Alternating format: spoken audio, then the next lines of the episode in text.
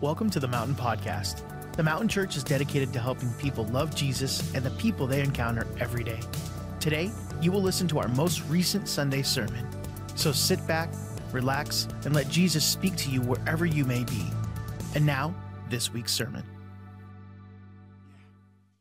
Oh, come on. I love you guys, man. I love Jesus.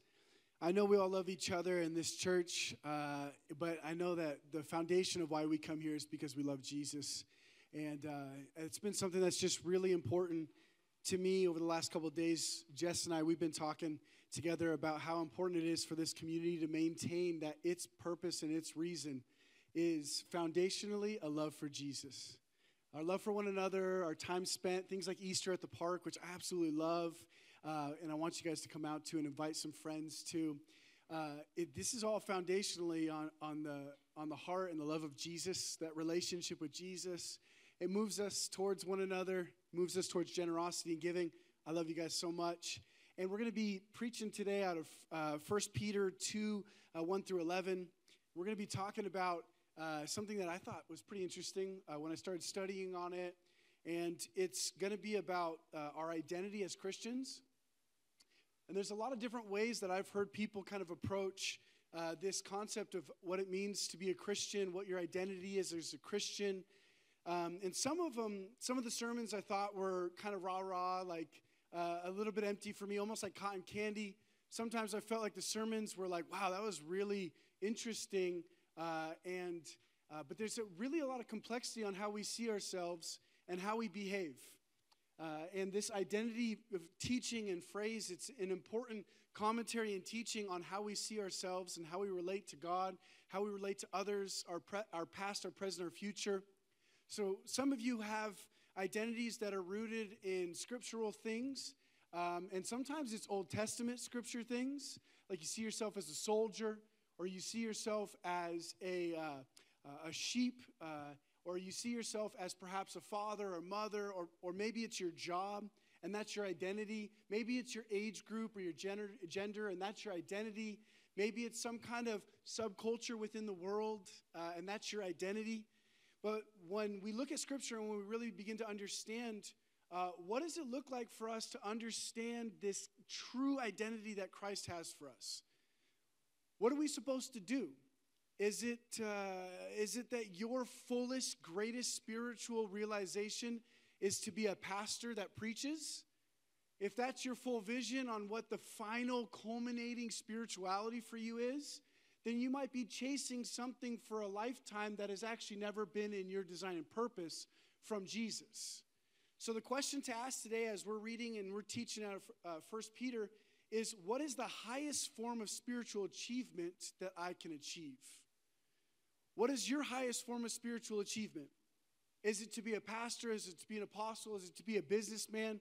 Is it to have a different attitude? Is it to have the same personality but just a little less cussing? Is it, uh, is it to never get angry again?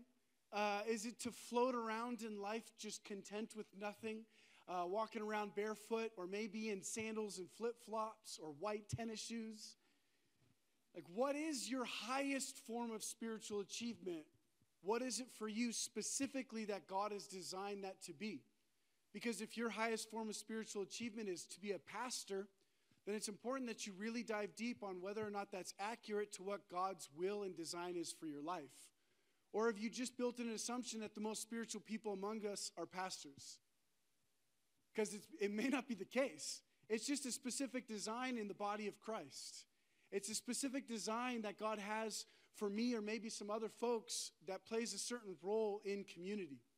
But you got to understand between you and Jesus, what is your highest form of spirituality that God is developing inside of you? Is it that you cry every week in worship, like that one person across the room? Is it that you get flags in worship and dance around? Is it that you lift your hands? Is it that you spend prostrate on your face time with Jesus in worship time? Is it that you're stoic and you're like, Whew, you never go up, you never go down, you never do either. You're just on a straight line through humanity and all of your life. So we're understanding or trying to understand what does it look like to have our identity in Jesus and what are we supposed to see ourselves as? And so if we go to 1 Peter 2 1 through 11, we'll begin this understanding of what uh, is actually being authored in our life as an idea of who we are as Christians. And it says, So put away all malice and all deceit and all hypocrisy and envy and all slander. Important to notice if the Bible's telling you to put these things away, that it is very much possible for you to put them away. The Bible wouldn't tell you to put something away if it was impossible for you to put it away. Sometimes we lie to ourselves and say, Well, I just can't stop doing these things. But it's not that you can't stop, it's that you won't stop because you desire to do them. So it's not good for us in our relationship with Jesus to claim inability when it's actually an issue of desire. We must recognize a, failure to be like Jesus or to put away these things is not an inability issue, it's a desire issue.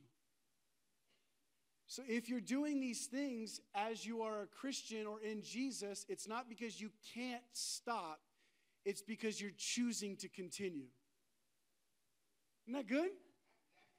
And I like the Bible because it, it, does provoke you away from weak mindsets or victim mindsets, that you are a victim to sin. As a Christian, you can't claim victim to sin because the one in you is greater than he that's in the world. So, as a believer, you can't say these sins, they own me.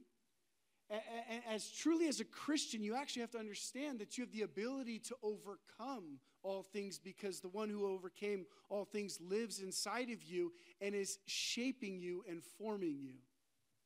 So, this may not be an immediate thing. It may be something you're learning to do, which is what we're about to get into, which verse 2 actually speaks in a direct line to what's the most important next thing when the Bible tells you to put these things away. It says, like newborn infants, long for the spiritual milk that by uh, it you may grow up into salvation if indeed you have tasted that the Lord is good. Okay, so right now here we see the Bible actually begin to introduce maturity phases we may find ourselves in spiritually. And right here you see newborn infants. So, where are you at in your spiritual maturity? Are you a spiritually full grown person? Are you a spiritual infant, a newborn? Uh, it, it's not actually good for you to act uh, like a spiritual adult if you're a spiritual infant. If you're projecting to other people that you got it and you don't need help, you don't need aid, that's actually really misleading to community, and community might accidentally let a newborn die because it's projecting itself as a full grown adult. See, newborn infants, the thing about them is that they actually need somebody to hold them. They need somebody to help them supply the food, bring them to the food, and they need somebody to be consistent, hear their cries, hear a right? They, they need somebody to meet their needs spiritually. And so the newborn infant's role and responsibility is desire nourishment from God. So desire is going to be a huge thing for you. It's a huge thing for you in your maturing process is that you may find yourself at a place of spiritual infancy or toddlership uh, or you know right around teenager you might be a spiritual teenager that's a wild time you know a real wild time Spiritual young adulthood, even more wild, you know, because you're like going around driving, you got a job, you know, and uh, you start to kind of see yourself as that job. It can become a little bit of a trap. But no matter what phase you find yourself in in your spiritual journey and maturation, uh, it's important that you see that maturation and that growing process as between you and Jesus. It's you and Jesus because you're going to be successful in stopping sin by actually learning to focus on a desire for the Lord. It's better to learn to desire the Lord than it is to stop sin, stop sin, stop sin. We're actually drawn to a vision, and a vision gives us life. We see that in Proverbs, where there was no vision, the people perish. So, actually, vision gives us life and energy, capacity, ability, strength. So you don't get life by trying to not do death. Okay? So you get close to Jesus and your relationship with the enemy hurts. You build closer connection to Jesus and you actually begin to distance yourself from the enemy and his ways. As you grow connected to the Father in heaven, you actually grow less connected to the father of lies. So lies are broken when you find truth, not when you just confront the lies. Because how many of you guys have had it happen to where you confronted a lie in yourself and you're like, yeah, that's a lie, that's bad. But then you just replace that lie with another lie. It's a new lie. You don't know it's a lie until you realize you're just swapping out old lies for new lies. And you keep going through this deception cycle over and over again. It's just new deceptions. So you defeat lies by Jesus, the way, the truth, and the life being established in your life and you having great relationship with Jesus, and that will defeat the lies. Because the true way to defeat deception is for truth to live inside of you. Sweet. Okay, cool. If indeed you have tasted that the Lord is good, a small note here if you've lived a Christianity that has tried to motivate you through condemnation and guilt, you can exchange that version of God, which is a false version of God, for a version of God that is good and that is loving, and it motivates you and it mobilizes you to righteousness. You don't need fear to be your slave master for righteousness. Sweet. Okay. As you come to him, verse 4, a living stone rejected by men in the sight of God, chosen and precious. You yourselves, like living stones, are being built up as a spiritual house to be a holy priesthood, to offer spiritual sacrifices acceptable to God through Jesus Christ. Okay, so this is where it gets really, really interesting because it begins to introduce to you that uh, you are actually meant to be royal priests. You are meant to be uh, this, this uh, identity in Jesus that is powerful. And royal priests, it's not just priests, it's royal priests. And so it's king priests. It's authority and holiness put together. It's authority and holiness put together. And this isn't just the design of leaders amongst us. This is the design for every believer and Christian to grow into. This is its purpose. Why is, why is Jesus building you up? It's so that you can fully realize your identity as a royal priest, a king priest. And if you wonder where this comes from historically, this whole idea of royal priest goes all the way back to character of uh, Melchizedek. And Melchizedek blessed Moses, and uh, whether you believe Melchizedek was a type of Christ or Christ, the point is there was a figure there in the Bible, an encounter that Abraham had that created a lineage of royal priesthood that goes all the way to Jesus and establishes us as royal priesthood inheritors royal priesthood inheritance. So when it says we're co heirs with Christ and we've received this inheritance in Christ, it is the identity of king priests. And so this is a real conflict if you see yourself as my sheep forever. And there's a classic idea that in a congregation you have a shepherd, a pastor, and it's translated shepherd, right? And then there's those who sit in the congregation, pretty much everybody else, and they are sheep. And they're sheep to that shepherd, and this is my flock. And I would actually like to create some different understanding of this so that Jesus is our shepherd. For sure, this is biblical, accurate, it's beautiful. In this context, we are all sheep, and we are all meant to have this very yielded, unquestioning following of Jesus. Okay, so I'm never going to dismount this idea that, like sheep, we should inherit between us and God a sense of I am foolish without Jesus. So sheep are pretty dumb, right? And so we are in his ways are higher than our ways. This should there should be a maintained status between us and God that he's just smarter, he's just wiser, he's greater and that I'm not trying to get to a place of superiority or equal in terms of intelligence and say over my life. In that sense, that identity as a sheep with Jesus is beautiful. it's humble, it's yielded, it's willing to follow no matter how mature I get in community or with other people. Between God and I, it's humility releases grace, pride encourages and induces a resistance from God. God gives grace to the humble and resists the proud. So in that context, um, in that context, it's beautiful.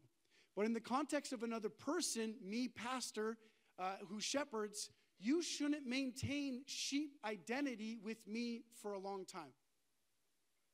You shouldn't maintain dumb and following status for a long time in Christianity or in church world when it comes to other people. What you want to start to kick into pretty quickly is an idea and understanding that God has called you sons and daughters, not dumb sheep. And so, a better understanding between you and I is that we're brothers and sisters in Christ. So that I don't maintain a role of superiority and intelligence and wisdom and understanding and revelation over those who sit in the seats, but a better understanding of who we all are in Jesus is we are being built up as spiritual houses, a royal priesthood. How many king, priest, sheep do you see? So here's where the conflict comes. If you act in this community towards other people as sheep, it may very well be the idea of yourself that is stopping you from becoming a royal priest. So God calls you a royal priesthood for a reason. It's meant to be this understanding that even if I am dealing with uh, spiritual infancy issues, I'm not meant to stay in a place of newborn infancy forever and that my spiritual maturation should happen to the point that in my desiring of spiritual milk, I don't only stay at milk diet, but I get to the meat of the spirituality as well. Remember when Paul talked about, I wish you could actually handle more than just the milk.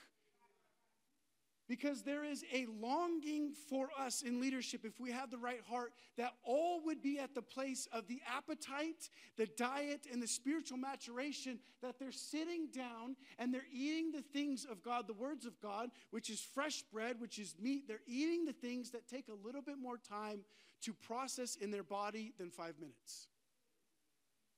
See, the interesting thing about steak is it takes some time. You eat a big one, it's like, oh man, I was digesting that thing for like a day and a half or something. And so, if you're spiritually immature, it means you don't have the tension span or the meditation ability to carry a word of God longer than what? An hour, two hours, three hours? Maybe a half day, maybe a day. But God has built it in you to have this spiritual maturation, this royal priesthood where you can hear words from God, you can read words from God, and you could actually meditate on it, digest it for long periods of time. And so, if you see yourself as newborn infant, it's important that you understand the call of God in your life is not to maintain that foolish, immature status but it's actually the call of God in your life to realize priesthood, royal priesthood. So, this is an inheritance thing.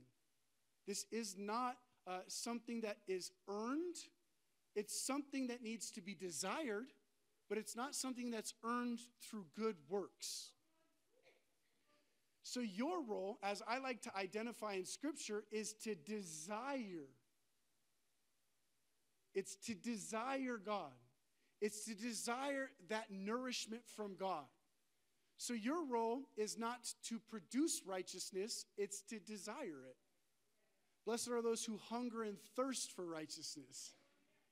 You see the difference? You, okay, cool, sweet, awesome. Then I can move on. You yourselves are like living stones that are being built up as a spiritual house. You are being built up. Be really transparent about where you are in the building process. Be really honest with yourself. Where are you at? Are you at a place uh, where you are continually uh, claiming victim uh, and sins of ignorance or foolishness? Are you continually in this place where like sin is happening to you and you don't know what to do? Or like you didn't mean to? Are you continually in this place? I would say that Jesus is calling you to a greater maturation, a greater maturity where you take responsibility You take ownership. And when you take ownership of your life in this state, all of a sudden it's like you are a royal priest.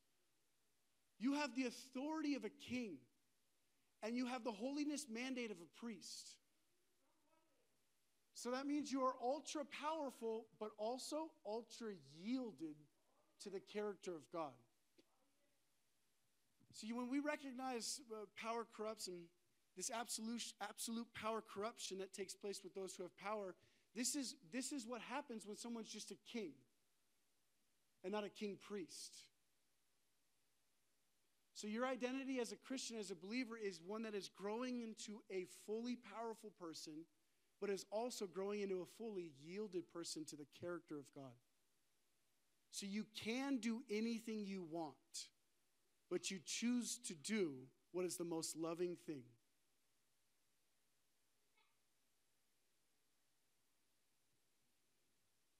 And you see that echoed, this identity echoed in verse 9. It says, But you are a chosen race, a royal priesthood, a holy nation, a people for his own possession, that you may proclaim the excellencies of him who called you out of darkness into his marvelous light.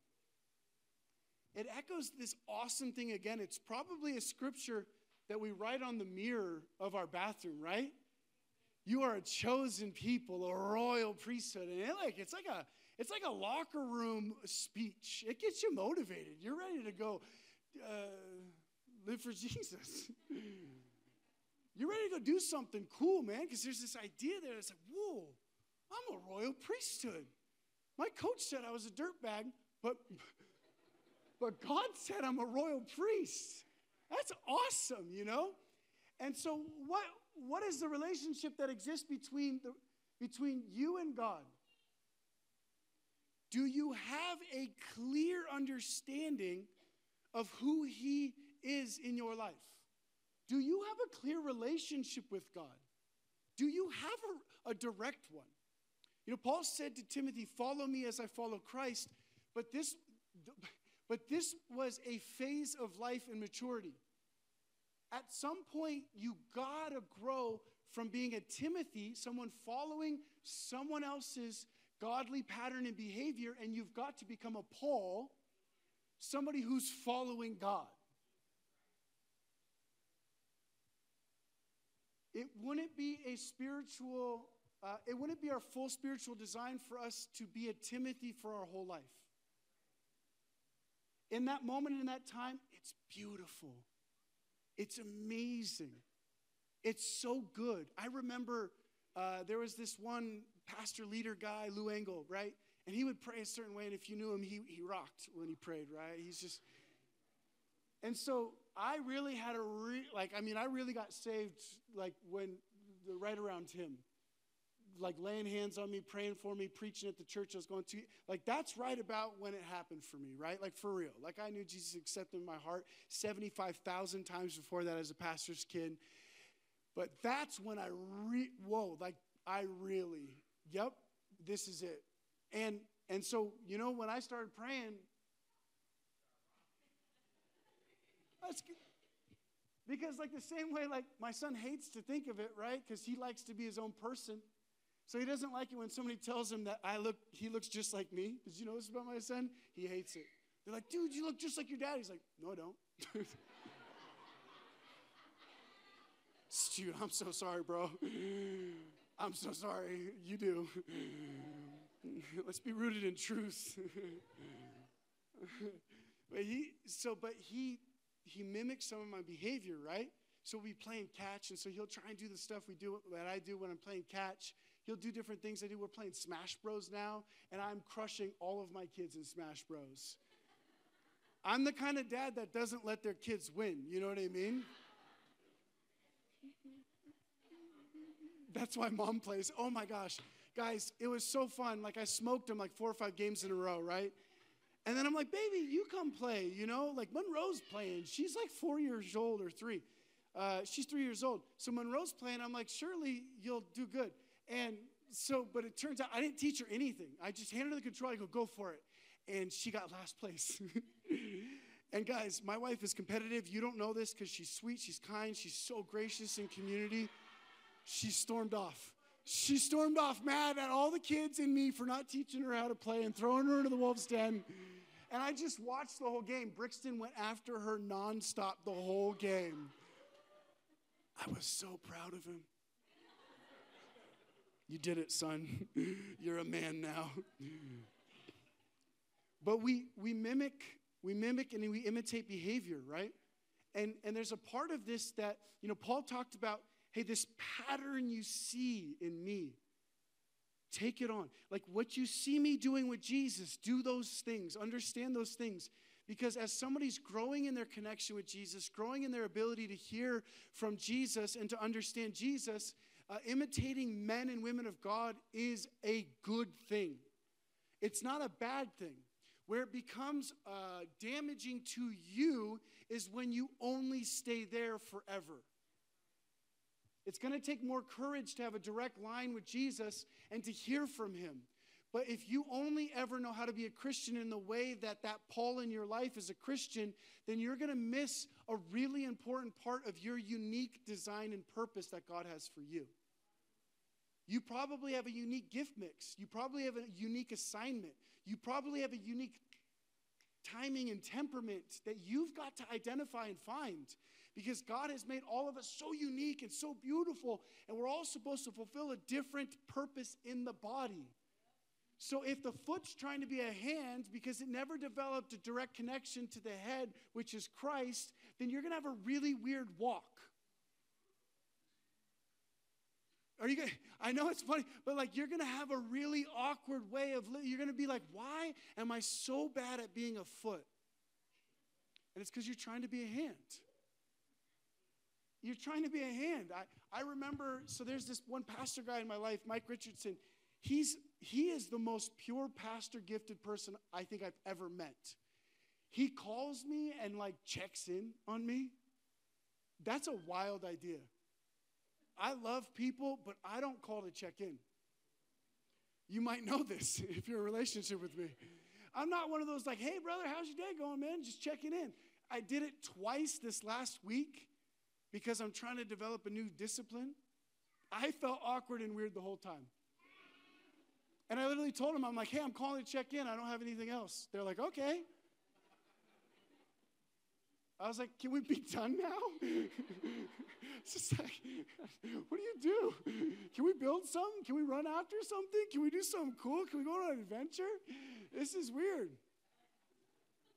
They're like, yeah, this is weird. Let's hang up. All right.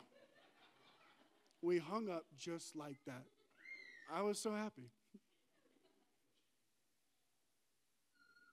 This royal priesthood, it's, it's it's what happens when you begin to understand how God is directly shaping you. I want to I want to bring you to a scripture before we finish that I think is extremely helpful. 1 John 2 26 through 27 says, I am writing these things to warn you about those who want to lead you astray. And the warning here was actually false teachers that were trying to tell people Jesus wasn't Jesus. Jesus wasn't the Son of God. So it was an antichrist narrative. It was against the divinity of Christ. So he's saying to him, But you have received the Holy Spirit, which is the Spirit of Jesus, it's the Spirit of God. You've received the Holy Spirit. And by the way, you've probably heard this before, but you didn't receive just a part of God. And it's not just a part of God living inside of you, it's all of God. And that's important to know because that means that the God living inside of you is greater than your character or behavior are. So you have a guest that's better than you. You have a guest that's holier than you. And that's a, that's a really good way to feel about how you're living in sinning and how you're living in goodness, how you're living in your strengths. You have something living inside of you that will always be greater than you. That's very humbling. Very humbling. And so you have the Holy Spirit lives inside of you, and He lives within you, so you don't need anyone to teach you what is true. For the Spirit teaches you everything you need to know, and what He teaches is true and it is not a lie. So just as He taught you, remain in fellowship with Christ. So put away these things, malice, deceit, etc., etc., and stay in fellowship with Jesus. Again, like it wouldn't be saying remain in fellowship with Jesus Christ if it wasn't possible for you to remain. So look at the two things it asks of you as a person. It doesn't say produce your own salvation. It doesn't say create righteousness in yourself. It says put away and remain. So now you know, as a Christian, as a royal priest, that you actually have the ability to put away and to remain. That's powerful. So you could put away these things, you could put them away, and you can choose to remain in relationship with Jesus. And I thought about this phrase. It says, But you have received the Holy Spirit, and He lives within you, so you don't need anyone to teach you what is true. If I heard this from someone and they're like, Hey, you don't need to teach me because Holy Spirit will, I, it would sound arrogant, right? Like if I said it to somebody, they'd be like, Dude, that sounds arrogant, bro. Especially if they didn't know I was quoting a scripture. They'd be like, Whoa, bro, like you got to be humble, teachable. Somebody comes up to you, and he's like, I don't need you to teach me. It's like it sounds arrogant, right? And so if it comes across as arrogance, it's, uh, it's important to recognize that the tone of the scripture, the context of the scripture, is that there's relationship and a yieldedness to Christ. And it's saying you have access to all of the knowledge and all of the revelation you may need for your life. So you don't need anyone to teach you for you to have a learning and a growing uh, path with God. And this was unique to Old Testament where you needed a priest right? They were the representative of God's will and voice and word, and they taught you, they instructed you, and you needed them. But in this context, in this identity as a believer, you don't need me preaching in order for you to be growing in the Holy Spirit. You don't need it. It can help, it can be extremely helpful, and community is extremely helpful, but you don't need it to know what God's revelation is for your life. begins to give you an insight to what it means to be a king priest. It's somebody that's fully empowered and somebody that has full access to all of the revelation and all of the wisdom they may ever need for their life. Now, if you're truly in fellowship with Jesus, it means that you've got humility as your cloak and as your posture. the Bible says it so well says, hey, the, God gives grace to the humble but resists the proud. The Bible says it so well. So if you've got somebody coming up real haughty and saying, I don't need anything from anybody, right away you could see a ton of arrogance. And you could see that this statement isn't a statement of realizing almost what's, what's responsibility as a spiritual person. Because when you realize that you're fully capable, then actually victim, victim mindset can't stay. When you realize you have everything you need living inside of you, you can't be like, well, nobody's helped me, man. Well, my small group isn't good anymore. Like that one guy didn't call me that week to hold me accountable. So that's why I went and blew up my life, man. Like that pastor's just not preaching, it's not feeding me anymore, man. It's like, what? When did we become reliant on the diet of other people giving us God?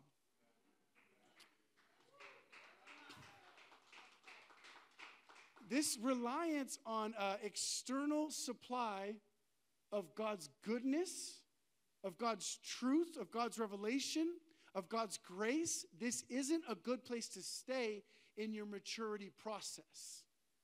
So, in one season, you've got mentors, teachers, evangelists telling you that He is the way, the truth, and the life, and you're like, okay, that sounds good. Who can tell me more because I am a newborn infant spiritually and I need someone to help me? Okay, cool. Here's what we do. Boom, boom, boom. We get you connected. And you you stay connected, right? And you choose to remain in fellowship with Jesus. You and you don't forsake the fellowship of the brethren because it, it helps a whole lot.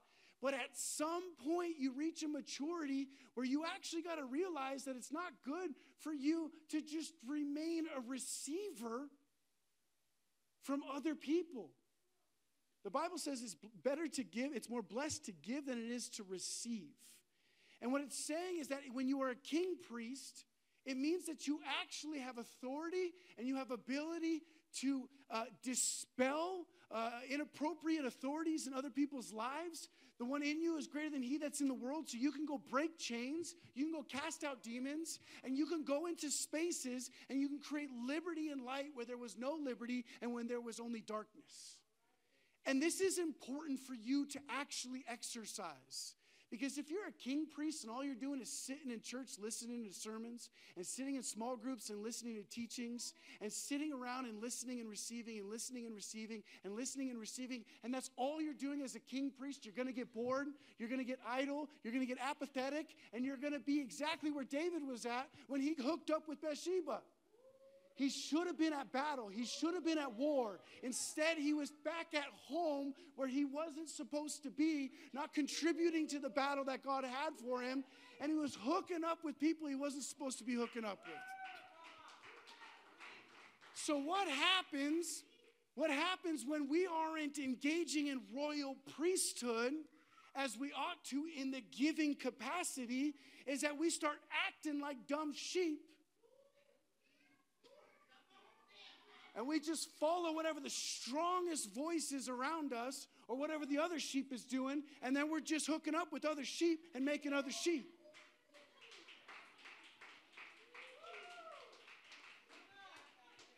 So all of a sudden, when you start acting unlike a royal priest, when you are a royal priest in maturity, you decline the ring and the robe that God has gifted you in relationship with Heavenly Father. Man, this is a choice, guys. This is a, a, a, perspective of self. And if your perspective of self is you're just a sheep, you're never going to act like a king priest. You're never going to act like a king priest. And man, I, I'll tell you what, in my opinion, as a pastor, you're probably, if you've been in the church longer than 10 years, you're probably closer in your understanding to king priest than you are newborn infant. But you may be more close closely related to newborn infancy in your empowerment or contribution in giving to others. It's going to be constantly misleading. You're going to be like, I'm a newborn infant. I haven't done or produced any fruit. I haven't had any disciples. I can't do anything. And it's, I get it. It's another leap of courage to begin to take your faith between you and God and begin to give it to others. See, it says this thing that I think is really important as we finish this time here. It says, look, it goes, If indeed you have tasted that the Lord is good. If indeed you've tasted he's good, then here's what I would tell you immediately start sharing that goodness with others. You may not be qualified to be an elder or a deacon in your leadership growth yet, but that doesn't stop you from giving the good that Jesus has given to you. It doesn't stop you if you had a full bunch of demons inside of you called legion and Jesus casts it out, it doesn't stop you from going into the town witnessing about the goodness of Jesus as a deliverer. There was no new beginners class that guy took before he went and witnessed. There wasn't. Like, he didn't get his hands laid on by the elders or the disciples. Like, immediately he got thrust into evangelism role of sharing with others about Jesus. You don't need qualifications, certifications. You don't need somebody to tell you it's okay to share about Jesus. The woman at the well. Bunch of husbands currently with a man that's not even her husband. She didn't need anything else except an encounter with Jesus for her to go and get a bunch of people saved. So there's a whole lot of spiritual building up of that house that probably needed to take place before she could be a trusted so and so in the community. Sure, sure. But there is zero that needs to happen between your encounter with the goodness of God and you're giving that to others. If that's all you got, that's all you got. Share it, give it. But, but don't slide into this idea that you can't give until you are perfected.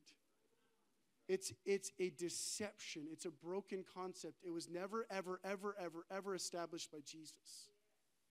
Ever. I mean, Peter, uh, Jesus sent him out two by two, and this was before Peter cut a dude's ear off assaulted a guy, cut his ear off.